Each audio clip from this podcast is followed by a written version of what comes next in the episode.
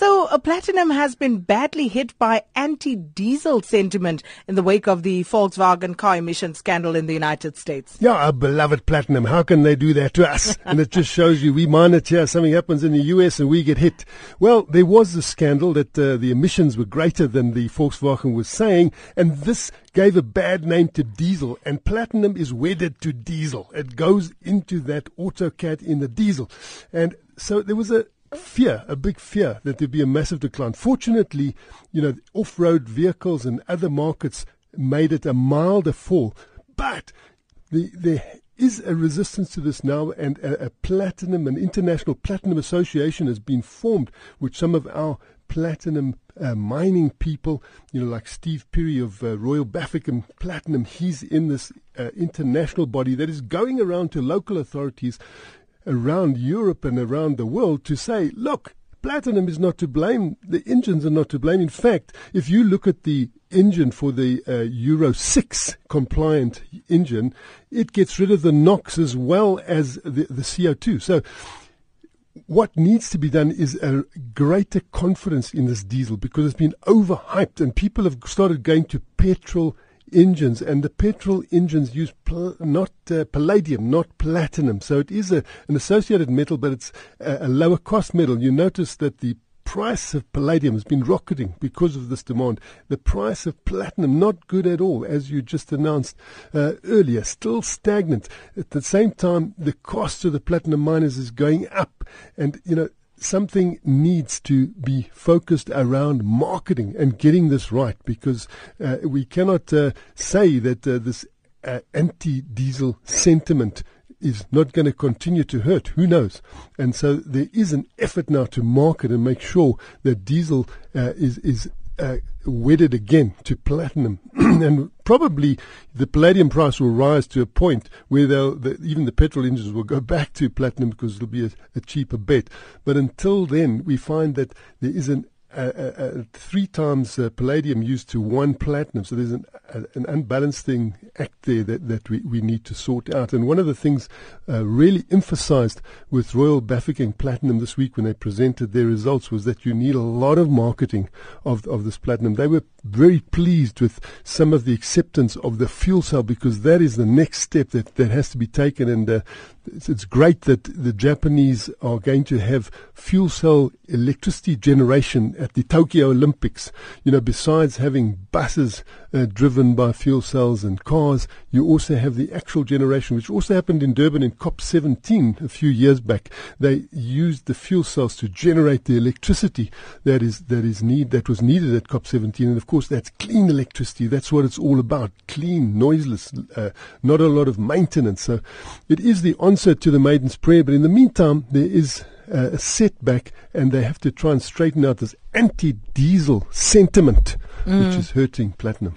And then um, Sibanye Gold, they went on a charm offensive in the United States this week, um, uh, trying to woo shareholders uh, backing for its big American acquisition. Yeah, you know, it's interesting to look at Sibanye Gold. Got a South African name, all South African mining, mines gold here, a little bit of platinum in, across the border in Zimbabwe, but 36% of its shareholding is American. So the biggest single block of shareholders sit in America. So it was a little uh, wonder that they went to Miami this week to the big BMO conference and they went on a charm offensive. How wonderful their company is, what low costs they've got because they are now in the process of taking over the biggest platinum and palladium producer in the United States, Stillwater. In fact, in, in, in North America, outside of Africa, this is the biggest platinum and palladium operation, and they're taking a step closer just about every week. The Reserve Bank has given them permission, every box is being ticked, and so this was an extra effort to make sure that the American shareholders really like this deal. A lot of the um, uh, market sentiment in South Africa was a little bit cautious on this, but I think it's a great deal for us because we need to get a big arm around this whole platinum market worldwide. You know, we dominate down here, but let's also get the North American because with Sibanye Gold now, they're very keen on going from mine to market. They're not at that stage yet, so they need to get to that refining stage. It's, it's still quite, quite a long way off. This will help them because there's a lot of processing done in America. They can see how that's done.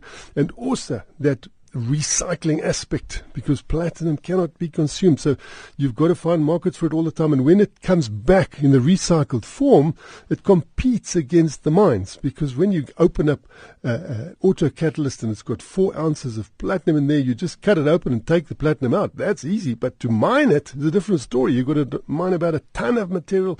It takes you ages to get that four ounces out. Mm. So this is, uh, it'll give us good insight, I think, if, if um, we, we get hold of, of a North American asset in platinum. And that's what Sibanye Gold is taking one step after the other to do.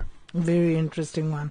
And then uh, Glencore uh, coming out and saying that the mining industry's downfall was caused by spending too much capital at the wrong time. Yes, from 26, uh, 2006 to 2012, they did the analysis saying, you know, this capital allocation was way out of kilter, particularly because it hit the 2008 global crisis. And then, so this overcapitalization then resulted in too much supply. And because Miners are price takers. They're not price makers. When you oversupply, you shoot yourself in the foot and you shoot all your uh, shareholders as well. So they were saying, look, let's be judicious about this. Let's make sure that we try and balance out these markets for the good of all our shareholders, for the good of the economies that you're operating in, particularly South African economy, which is uh, you know still heavily reliant on on mining and uh, uh, development of this nature, don't oversupply because you're going to hurt yourself. And because uh, Glencore is such a big company, they're not only in mining, they're in marketing. So they can see these markets all the time. And I think that is a very good position to be in. We see, you know, Sibanye Gold wanting to go from mine to market. People want to get closer to the markets, uh, these miners, not so remote as they've been, because when you just have to take the price, it can be very, very hurtful.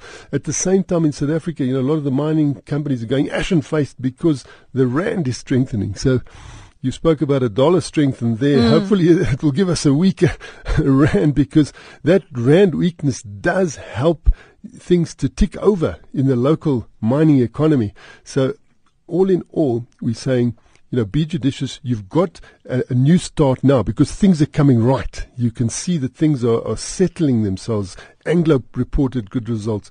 A BHP Billiton showed that they'd bounced back. Uh, Glencore produced excellent results. So you see the bounce back is there. But they're saying, what are you going to do from now on? Are you going to be delinquents again mm. and then send us into another tizzy, you know, as soon as uh, we have a bit of a setback? So keep your eye very closely on that market.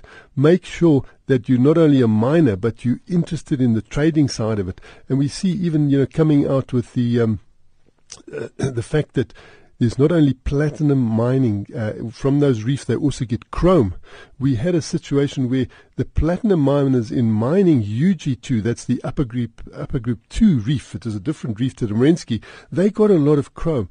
Now, they started selling that chrome. They were hurting our own chrome miners here, you know, so there's got to be a bit of an insight into how all this works. And, and, and, we notice that a lot of the trading companies are now going along to uh, those mining companies, including Glencore, including those platinum miners, saying, look, you know, give us your chrome. Let us market your chrome because chrome has been a very big asset in South Africa. It's one of our unique metals that goes into stainless steel, but it was also hurt by oversupply. And so we see now the price is right. Things, things are going well. If we can keep that going, it's very important for our local uh, mining industry. Atheist Mia asks, uh, can I get an invite to view Martin Creamer in action? You are most welcome. Uh, you won't be disappointed. I can guarantee you that.